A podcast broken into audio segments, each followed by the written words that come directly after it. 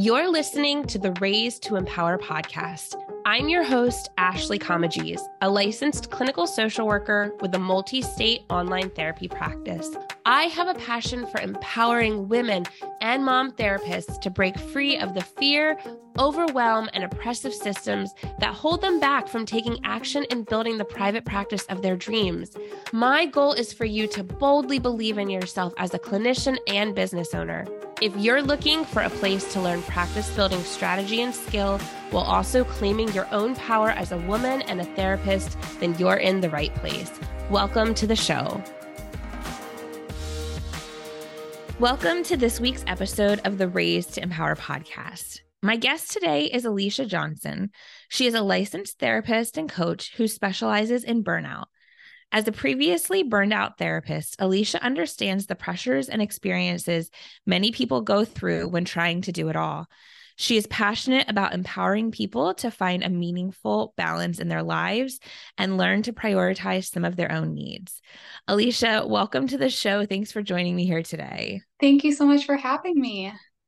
I had to thank Alicia at the beginning. As you can hear, my voice is a little off. I'm fighting some bronchitis, and Alicia's been very gracious to readjust our schedules to make this work. So again, thank you for for accommodating all of that. Oh, of course. Life happens. So I try to extend grace and get grace in return. Yes, yes. So, for those who listen to this show regularly, they know I always start off by asking my guests, How did you get into this field? Because I always find it so fascinating how so many of our journeys are similar, but also so different.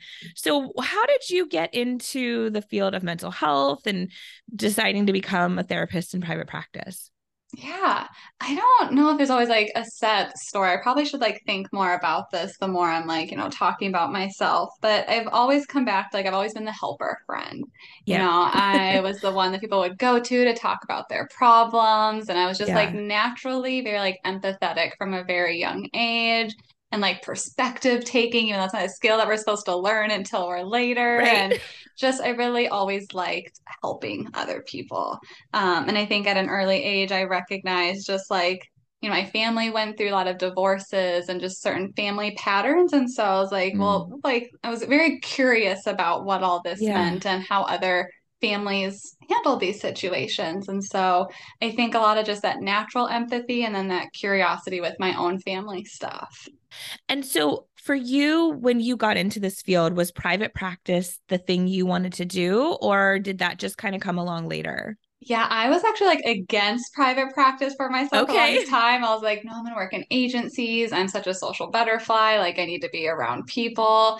And then you know, I think this is where I think a lot of people's stories are similar, where you do community mental health and you do the things, and it's like, I just got wore out. I was burned yeah. out. And at that point, I internalized it within myself. And so I thought I was the problem. I thought mm. maybe I'm mm. not cut out to be a therapist after all, and was looking into other ventures. And it never even crossed my mind private practice. And then COVID happened, and a lot of things were turning online and I was able to work from home and took care of myself more and was doing things. And I was like, oh, I actually am a good therapist. I wasn't yeah. in the best setting for myself. And so I was able to keep, you know, start transitioning into my own practice. And I'm so glad I didn't give up because it's my, it's like one of my favorite roles. Yeah. When I was reading your bio, you, you know, talked a bit about like you support other people in processing and working through their own burnout, but that you got to that place because of your own. Can you share about what that burnout was for you and what that looked like? Yeah, and I, I, probably like many people, you know, I've experienced it at various points. And so I've worked mm-hmm. in two different community mental health settings. And so, like a lot of our mental health stuff, it can change depending on things. And so, my sure. first burnout, I was very, like, I felt trapped. Um, mm. And I mm. hear that a lot. And a lot of people who are burned out with work, they feel like there's no other options and that trapped feeling, that helplessness and it was preventing me from really enjoying the work that I was doing. It was some of my favorite therapy work that I was doing, but those other elements, I just felt really trapped. I was, you know, coming home crying every day. And for those who know mm. me, like I'm very expressive with other emotions, but I'm not a crier. And so my partner's like, "Are you are you okay?" And I'm like, "Yeah, yeah, yeah it's fine." Um, and then the second time around, so then I switched jobs And so it transformed. And I was like, well, because some of those issues that I was having with burnout were gone. And so I, was, I never really clicked that I was getting burned out again. And I was getting irritable and you know by the end of the day i just wanted to lay on my couch and not do anything. And i wasn't yeah. enjoying the my, my people or really anything. And so i was yeah. noticing more of like that aspect. And so it didn't click as early as maybe it could have if it looked like the previous burnout. Sure. Did you recognize in both of those situations like this is burnout? Because you talked about saying like i thought maybe I'm just not cut out for this, you know, field. Did you recognize with both of those experiences, I am burned out, but we're kind of blaming self for it? Or was it not till later in reflecting that you recognized, oh, there's something going on here? This is burnout. Yeah, definitely with the first one, I didn't have that language at the time. Um, mm. So I didn't hmm. really hear a lot about burnout. And so I really, I kind of partially was inward, but then partially like there were these systemic things going on in that mm-hmm. workplace that I was aware of. Like this is just not a good fit. Sure. Um, and so I was like, well, this is. But these few things get solved, all of my world's problems are going right. to get solved. and so I go to this other place, and I was like, oh no, there's still problems, and I didn't recognize it, or the early signs I didn't recognize okay. um, as burnout. But then eventually, when I really was in like some of my, my lower points with burnout, I was recognizing that it was more systemic. Um, okay. And so, but then, and so I think it was partially still inwards though, because I was very helpless and I'm aware that this is these larger things beyond me that I can't control. And so maybe I'm not equipped to stay in this field if I can't handle these things. Mm. So it was a hmm. little bit of both. So it was progress from the first round, sure. but there was still that inwards of, well, maybe I'm still not enough if I can't handle these things that other people have been dealing with for how many years in this field. That clearly there's some systemic stuff going on, but I can't cut it. Like I'm exactly. not able to like navigate these. Everybody else is, mm-hmm. or they're able to just like ride through it, but there's something wrong with me that I'm not able exactly. to. Exactly. So some growth from the first one, but definitely still that voice inside my head of this is you. And sure. now that I'm out of it, I can say, no, it's the system and yeah. we've learned to survive the system and some people have those survival skills that has kept them in the game for as long but there's nothing inherently wrong with me and the other people who recognize these things. Yeah. Well, and I'm I'm really excited to go more in depth with you about some of this systemic stuff because I I'm a big systems person. I love systems work and understanding family systems and um definitely as a mom, I see systemic issues. As a therapist, I see systemic issues. As a woman, I see and experience systemic issues. So we'll get into like the aspect in a minute of like what are some of the issues that maybe us as women and therapists are you know fighting against these systems that are contributing to our burnout. But i'm curious as you reflect back on those two jobs what are some of the systems you saw at play that were con- like those contributors to your burnout but that you were like oh i just it's again it's a me issue. Yeah a lot of it was actually even outside of the agencies that mm. I was hmm. in. Um, and so, you know, when I think about systems, I kind of view like this multi layer type thing where like we're in the center and then there's like a circle above us and then a yeah. larger circle and there's like a bunch of these circles. And so, you know, I think a lot of times there can be systemic issues in our agency, which might be the, the circle above us but you know especially in nonprofits and yeah. communal health places those circles are even embedded in larger things because we need to get funding sure. and we need certain all this stuff and so we were working with the school system who had their own expectations and rules we were working with some local justice systems and so yeah. how they view mental health might be very different than how we view mental health and yeah. insurance systems and just all these different people who have different roles and goals and we're all fighting each other and yeah. I was like, I alone cannot take on this insurance system. And sure. there we need funding in order to provide the services that we need. Yet, you know, I'm not a workhorse and insurance is only going to cover this. And it was just those type of things. And I think even yeah. private practice people and can run into the insurance Oh, system. I hear that a lot as a source of burnout. Yeah, yeah. Well, and I think it's interesting to point out that yeah, like a lot of times the systems aren't necessarily within the agency itself. Like, yes, there are systems at play, and there are systems in those agencies that definitely can contribute to the burnout or like an un- unsatisfying work environment. But yes. those can be symptoms of, like you said, the larger systems that are contributing to just the struggle that we're already battling so much trying to support our clients that then we're like battling these larger things that are having major impacts on us and the clients that we're trying to support. Mm-hmm. Thousand percent. And even just like larger systems like class. And, you know, if yeah. you're working in community mental health, then you might be working with high trauma, high crisis, low read like SES folks and families and then we as therapists and helpers we want to do as much as we can yeah. and when we're not seeing maybe all this progress not at fault of the clients but at fault of these systems at play sure. that aren't setting them up for success i think all of that compounds on us as an individual and yeah. we internalize that and we feel just burned out and helpless and hopeless and that's not why we yeah. get into this field yeah now I know separate from your therapy practice, you also have started coaching other therapists. And do you work with people who aren't therapists or mental health professionals like around burnout as well? Or do you primarily focus on your work in the coaching part on therapists? I primarily do therapists, but mo- it's helpers in general and nurturers. Okay. So it's kind of like the common theme of folks who want to help other people mm-hmm. and give and serve in their roles and yet are tied by a lot of these systemic things and we're not yeah. we're fighting against these cultural norms and stigmas and so therapist just is my own experience and so i have the most like tangible steps for that sure. but i've gotten to help you know nurses and veterinarians and yeah. other just coaches and helpers and moms in general who have full yeah. plates and um, it's a lot of those nurturing types what made you create that shift for you where you have the therapy practice but you're also you have this coaching aspect of your business or two separate businesses what made you decide i think i want to also do this other thing to help and support people in this other way yeah i think in my like therapy um practice I just kept seeing this pattern of people leaving their jobs, and that was the only solution that they could come up mm-hmm. with of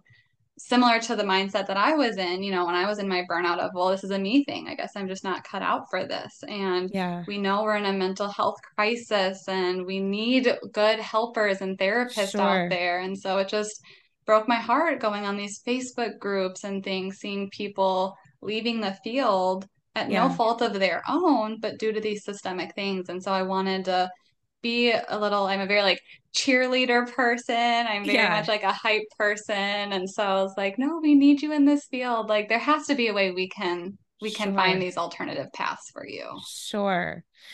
So thinking along the lines of the systems that are at play that impact us as women women therapists you can we can lump moms in there if, if we want to but like I like I said I'm a big systems person. Part of the reason why I started this podcast is because I wanted to be able to talk about ways that we as women therapists again whether we're a mom, whether we're a caregiver, whether we are solo parenting, have no children, want no children, that there are systems at play that do impact us and contribute to burnout or contribute to making ourselves small. So I'm curious for you, what are some of the common like as as you get coaching clients coming to you who are women, do you see common themes of systems that are impacting them that maybe are not impacting in the same way or to the same degree as some of like our male counterparts that are also in our field? Yeah, for sure. And I think, you know, this doesn't mean that men can't get burned out or they don't have their right. own stuff. Sure. But there's just, I think, you know, again, systems and culture, we have different norms um, and, you know, different historical things that we've been through and just different policies that impact us. And so yeah. this isn't like a, oh, this is right or wrong. But, you know, a lot of my women clients, even just like childcare, you know, yeah. and Uh, so many things with like if you do have a family or you're trying to plan families, you have to think about maternity leave. And if you're yep. in an agency, that might get covered for part of it. But if you're in private practice, often many of us don't have you know, cushy, yeah. built up, you know, benefits like that. And yeah. oftentimes I know it's changing, but the norm has often been that like the women are the the caretakers of the yeah. household. And so childcare, even the this the norm of you know if both if you're in a relationship or have a partner and you both work coming home still most of the time in a lot of these these dynamics the women still get more of the the load at home and so you both yeah. are working 40 plus hours a week and then come home and it's you know the guys might be able to do more of like the resting and the playfulness whereas sure. women might do more of the cooking and cleaning and organizing doctor's appointments and so i think that self-care time yeah. is really hard for a lot of women um, i hear a lot of guilt that people experience if they do think about taking time for themselves or yeah. that they just don't have the time because they're juggling a thousand different roles yeah do you see that common like like similar amongst women who are either mothers or caretakers or those who don't like maybe they have a partner but they don't have a caretaker role as well. Like do you see that guilt feeling around taking that time for themselves or feeling like a lot of the load is still falling to me? I, I do. I mean definitely like it's different task right? So i think you know people who have families there's just going to be you know, you can't necessarily put aside your kids' needs. So it's not right, like that's something right. you can just be like, oh no, I can't really prioritize right. that right now. And so you might have more flexibility and freedom if you don't have that role. But I still see a lot of the cleaning, a lot of the, you know, mm. Christmas time is coming around and holiday season. And yeah. so who does a lot of the organizing for gifts and yeah. who's going to plan doctor's appointments and just things like that. And so some of that mental load I still see on both, regardless if you have a family or not, and that guilt is still there, where it's hard yeah. to take that time for yourself. We've all been told we need to network in our private practice, but no one actually tells us how to do it or what to say. Enter Comprehensive Connecting, effective scripts that expand your networking community and actually fill your online practice. This free guide will give you effective scripts to connect with fellow clinicians, medical professionals, and community stakeholders to build strong networking relationships that will help fill your practice. In this guide, you will get tips and tricks for building relationships that will lead to referrals in your practice, real life examples of messages used to connect with referral sources, and customizable plug and send scripts for your specific practice needs. So download your free scripts guide today by going to bit.ly forward slash comp connecting. One of the things I've actually been talking with several guests about recently, and I've, I don't know, I don't know what the answer is to changing this, but one of the things contributing to a lot of burnout amongst therapists, and stay with me, there's a thread that goes through this, but a lot of times, I mean, you talk about the insurance business that there is amongst our field this pressure to take insurance or pressure not to take insurance and feeling pulled in either way. And regardless of whether you do or don't, the bottom line is am I bringing enough money in? Whether it's cash pay or whether it's insurance to support myself, support my family, cover my needs, cover my business needs. And that for a lot of us, we're working long hours and maybe like we're still living paycheck to paycheck but we're you know afraid to get off an insurance panel or we are afraid to raise our rates. I see this so much in conversations amongst women therapists. I don't see it as much among men. And again i'm not saying it's not there but we struggle so much with asking more for ourselves and valuing ourselves and being comfortable saying like no it's okay to raise my rates or it's okay to not take a specific insurance panel or any insurance panels. And i wonder if you if you see any of like the systemic issues around the money narrative. Like eh, that's how i would kind of categorize it. And i see it as systemic because for a long period of time, like women were not really able to manage our finances or have a bank account or anything like that, right? But at the same time, we've also been taught culturally we don't talk about this, we don't discuss it. And if we are working overtime to just try and like pay the bills, that in of itself, I would I I think contributes to burnout. So I'm curious, like if you have seen that at play in your work with clients um, or your coaching clients around burnout. Oh yeah, thousand percent. And I mean, just like a little personal story too of the gender differences. My partner's also in the mental health field as well. Okay. And of course, like they get taught how to negotiate in grad school yeah. and how you know you should be making this much money at this level job and i never had that conversation yeah. and so when i went into my first job i didn't negotiate i felt grateful that i was getting offered yes. a job opportunity yeah. instead of that thinking that i was the asset in that situation. Um, yeah. And so I think that, and then, you know, so then to answer your question of, yeah, I mean, the money mindset can impact all of that. And I think it's too, it's sometimes a systemic way of we are nurturers and we we care mm-hmm. about things. And so I think that guilt comes in too of, well, I don't know if this person can afford this. Yeah. So I'm going to sacrifice my needs of not working past a certain time or limiting my caseload or taking these lower pay insurance things because I need to help these other people instead of realizing yeah. like we can take care of ourselves and set yeah. boundaries. And we're not awful. We're not, you know, getting called B words if we set a boundary yeah. or we're aggressive or selfish right. or these awful labels that we don't right. hear towards men a lot when they have a high fee or yeah. when they get to be confident and say like, "Hey, like I'm super trained in this and I'm this great expert." we don't think that they're cocky or anything like that. We're like, wow, they just are really like well trained in their field. Right, right, right. They're confident in what they're they're yeah. doing. They know themselves well. Yeah, no, the the language that we use, even that we like internally use around other women can just be so awful that it's disgusting in so many ways. But as you're talking, it also made me think about like one of the systems I think that perpetuates that mindset around the money, but also around like what you were talking about, where like, okay, I guess I just have to kind of accept that agency work is what I do, or that like this is all that I can make, or this is the schedule that I have. I actually think it's like our higher education system in our field that perpetuates some of that. And I see you shaking your head. What are your thoughts on that? Oh, yeah. No, I could probably like academia and I are not friends. And it's so funny because my partner is in academia. And so I'm just like, oh my gosh.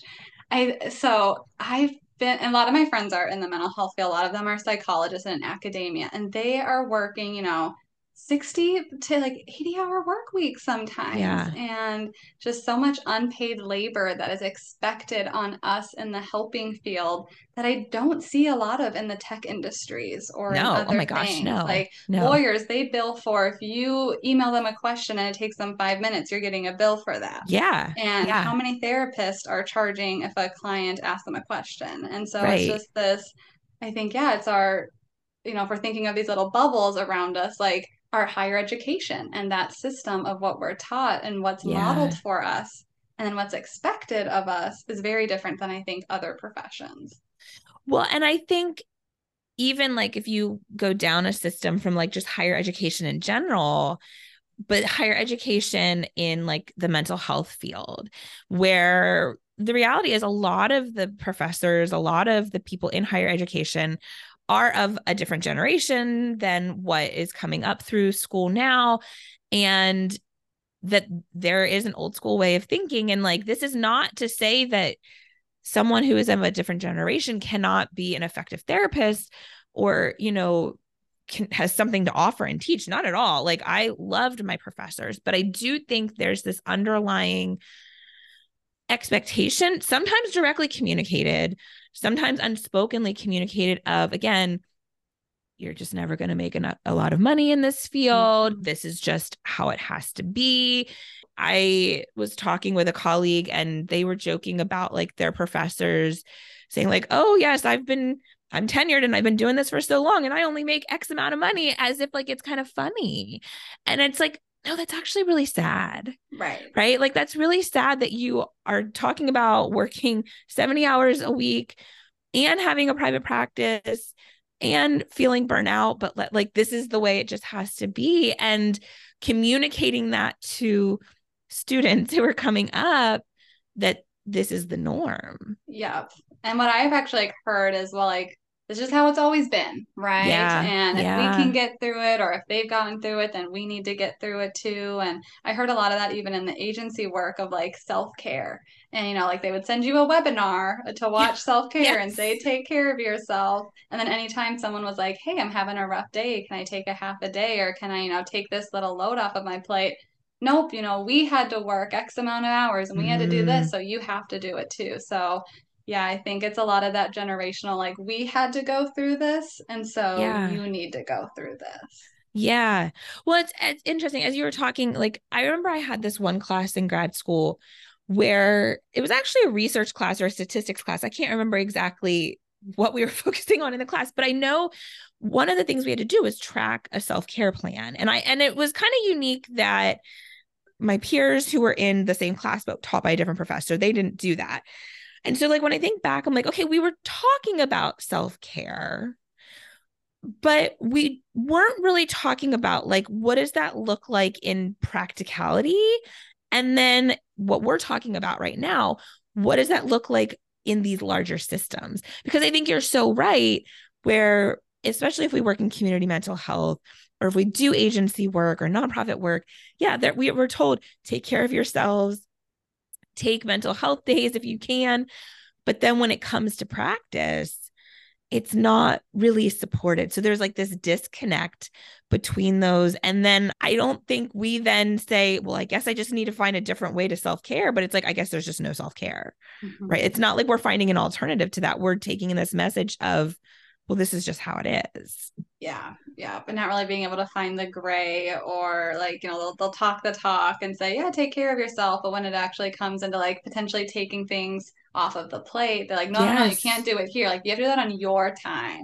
Right. And it's like we're working eight plus hours a day and like that time is already limited. And so, yeah, I think it's easy for us if we're already stressed and overwhelmed to just get defeated. Like, well, I guess it's just not going to happen. Yeah. So in your work in coaching clients around, you know, this idea of burnout and recognizing that a lot of times this burnout is contributed to these larger systems that again, like one of us is not going to change the insurance industry, right? How do you work with clients or what do you offer to them or coach them about when it's clear that there's a larger system that's impacting their burnout? What are some things that you know, if a listener is like, yeah, the childcare piece, like I'm doing the best I can, but the cost of childcare is rising, or I can't find a provider in my area. What are some things that people can do when their burnout is definitely being contributed to by these larger systems? Yeah. So, one of my favorite things to do is like self compassion work. And so, that's something just because the language that we use, I think, contributes a lot to it. And so, like, I noticed for myself when I was internalizing it and saying, well, this mm-hmm. is me, that's going to lead, if I'm following this path, I'm going to lead to probably like a really dark space, not really have the energy to do anything, and just like keep going there. But if I can shift some of that language with some self compassion work and be like, okay, this isn't me, like, I'm feeling these things, and other people also feel these things. So maybe it's not a me thing and yeah. it just like helps externalize it a little bit rather than sure. you know feel like it's me. That's going to be able to help me you know it's not easy. I always tell my clients like this is not an easy road this is not like right. we're able to like burn it down right away and like you know sometimes it's slow baby steps and that's okay that's going to give me more hope of okay other people experience this. This isn't me. And then that kind of helps me from going down like this awful spiral of shame and doubt. Yeah. And then i can think a little bit clearly of okay well, what do i need do I need to talk to my supervisor about this? Do I need to are any of my boundaries getting, you know, pushed against? Do I need to talk to my partner about maybe like helping out a little bit more or do I need a vacation and I'm able to think a little bit more clearly about what's actually going on rather than just being on autopilot and going down a shame spiral. Sure. So sure. That's huge. The language we use. Um, going into our values too. I do a lot of value work with a lot of my clients, both coaching and with um, therapy, because sometimes, you know, I think a lot of us are like black and white thinking, or it's like it has to be us or them type thing. And I'll say, like, my agencies weren't awful agencies. There were sure. issues with them, you know, there were some systemic things. But I think a lot of it came down to we had different values. They yeah. are a business first. They right. need to right. pay their employees. Right. They need to make sure that they have certain financial security in some places. They have to have a certain appearance with certain funders and contributors. Sure. That's not a bad thing necessarily, but that was not my value as a therapist. I valued right. maybe a lower caseload so I could give quality care. I valued maybe certain time management things differently not right or wrong, but sure. they were clashing. And right, right. That wasn't a good fit. So we do a lot of like, okay, we don't even have to label them as this bad guy. Yeah. We can just say it's different. Um, and then also just like sometimes I'll have people draw up that little circle thing. I know this is a podcast, but if you can imagine, like I'll have people grab a sheet of paper, write their name in the middle, yeah, and I'll say, okay, draw a circle around you. That's your family. A circle around that is your workplace. Circle around that is your state. A circle around that, and what messages are you getting from these places? Sure. And so a lot of my work helps them externalize and separate. Yeah. To provide a little bit of hope for them. Yeah. Yeah.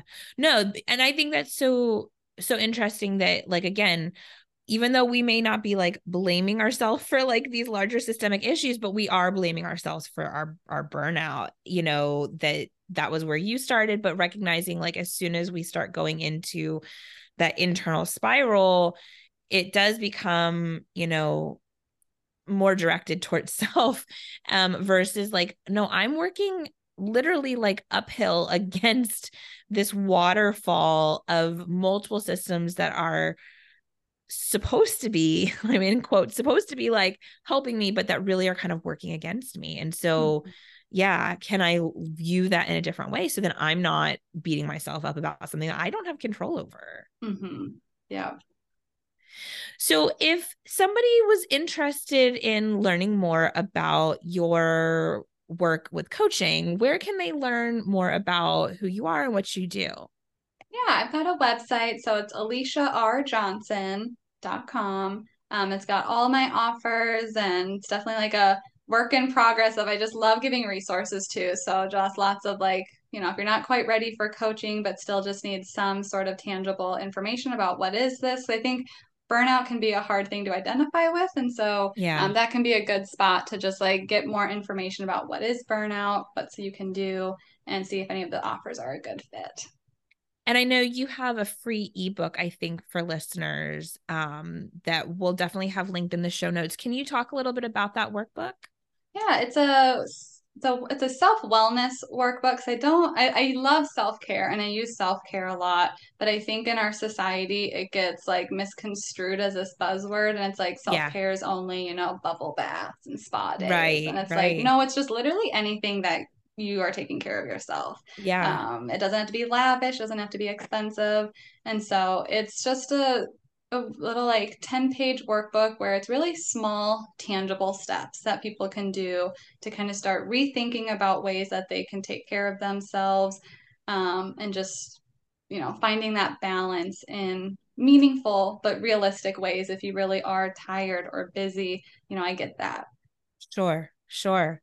And then we'll have that linked in the show notes um, for listeners to to check out. If people wanted to connect with you other than your website, are there other places they can find you as well? Yeah, I'm very active on um, Instagram. That's probably like my favorite spot to be. Um, I try to be funny, so I don't know if any of my reels are funny, but I enjoy that. And then the more like information stuff, if you're looking more for like blogs and resources, I've got a Facebook page that folks can stay up to date on all that stuff with. Awesome. And we'll definitely have all of that again with everything else listed in the show notes. Alicia, I really appreciate you taking the time to be here with me today and to talk about these issues. And again, um, I love this idea and this perspective of how burnout is contributed to by these systems because I think a lot of times like like we, we've been talking about we internalize it as an us thing not recognizing that it's this other multi-tiered multi-level thing that's really impacting us so i really appreciate you taking the time to share your your perspective on that with us today thank you so much for having me this was so fun Thank you so much for listening to the Raise to Empower podcast. Check the show notes for all links and resources mentioned in the show. If you found today's episode helpful or inspiring, be sure to share it with your therapist friends. And don't forget to subscribe to the show and leave your five star rating and review. It truly means so much to me and will help us get our message of empowerment out to other women and mom clinicians. And I'd love to connect with you in our Facebook community. So check out the show notes for the link or head to bit.ly forward slash raise to empower to join us. I'll see you back here next week.